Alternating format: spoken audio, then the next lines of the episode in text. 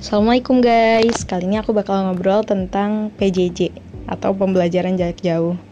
Sebagai siswa yang masih SMA ini, aku tuh sering merasa, apalagi aku nih ekstrovert ya, kayak misalnya di rumah tuh bosen banget, penat banget, rasanya tuh kayak kurang produktif, terus udah apa-apa males.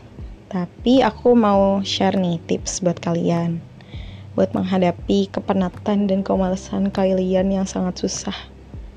Ya, aku juga gitu sih. Tapi aku mau share karena insya Allah ini bermanfaat. Ini juga aku dapetnya dari guru-guru aku juga gitu.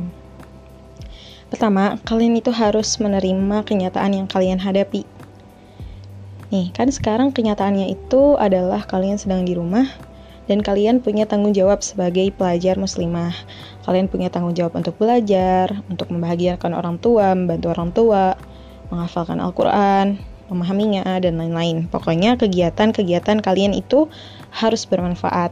Karena jika nggak bermanfaat, ya itu bakal sia-sia. Dan itu juga termasuk maksiat loh guys. Jadi kita perlu ingat kalau misalnya kegiatan yang nggak bermanfaat itu juga termasuk maksiat gitu. Gitu kita tuh harus ingat itu. Yang kedua, kalian itu harus ingat orientasi atau tujuan hidup kalian.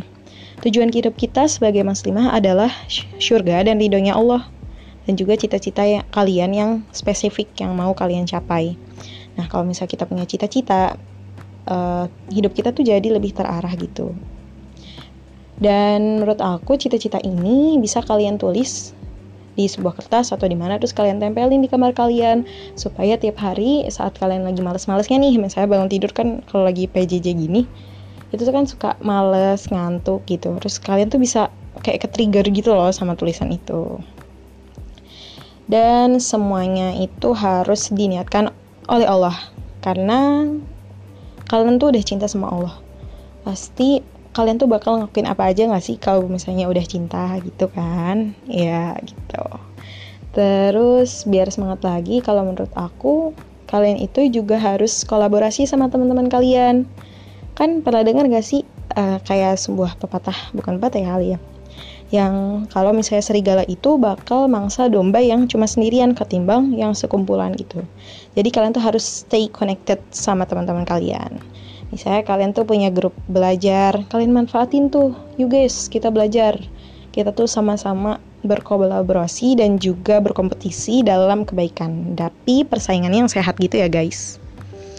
Nah, terus biar nggak bosan di rumah, yang ketiga, ini kalian tuh harus kembangin hobi-hobi dan skill-skill kalian. Misalnya kalian ini udah penat sama kegiatan rutinitas kalian, misalnya kayak belajar uh, menghafal atau dan lain-lain lah ya kalian pasti udah punya kegiatan kan kegiatan yang harus dilakukan setiap hari saat PJJ Nah, kalian selingin nih dengan hal-hal yang fun tapi bermanfaat. Kenapa yang bermanfaat? Ya, seperti yang tadi saya bilang, kalau misalnya nggak bermanfaat, itu tuh bakal menghadirkan sebuah penyesalan yang mendalam. Iya.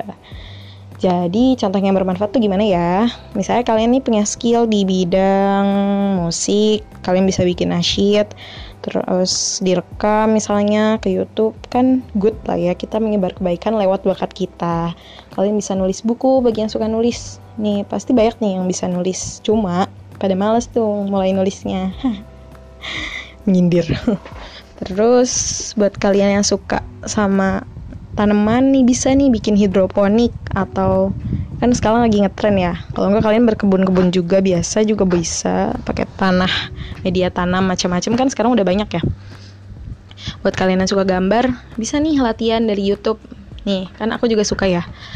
Uh, kalau tips dari aku buat belajar di rumah gambar. Kan kadang-kadang suka males gak sih? Cuma kalau misalnya udah jago mah nggak ada malesnya kali ya itu tuh pertama kalau misalnya kalian gak ada inspirasi mau gambar apa sehingga kalian gak jadi gambar itu kalian tuh pertama buka aja YouTube, cari tutorial gambar apa pun. Nah, terus kalian coba ikutin dan tiruin. Atau enggak kalian misalnya buka Pinterest. Terus habis itu cari gambar yang kalian suka, terus kalian coba gambar gitu. Ya gitu aja sih, kita ngikutin yang ada di situ. Ya deh, sekian tips supaya nggak bosan di rumah dari aku. Stay connected with Quran, jangan lupa. Karena dengan Quran kalian gak bakal bersedih, kalian gak bakal bosan, dan kalian dijamin bahagia oleh Allah. dan bahagianya itu kalau misalnya kita dekat sama Quran bahagianya itu nggak hanya di satu alam loh tapi bahagianya di tiga alam yaitu di dunia di alam kubur dan juga di akhirat kalau misalnya di dunia orang yang dekat sama Quran itu pasti bakal barokah banget apa-apa yang dia mau itu Allah kabulin apa-apa yang dia lakuin itu Allah mudahin apa-apa yang dia kerjain itu bener-bener kayak ya bermanfaat gitu loh karena ada dasarnya kamu tuh udah hafal udah paham guidebooknya Sekian podcast aku. Wassalamualaikum warahmatullahi wabarakatuh. Semangat teman-teman.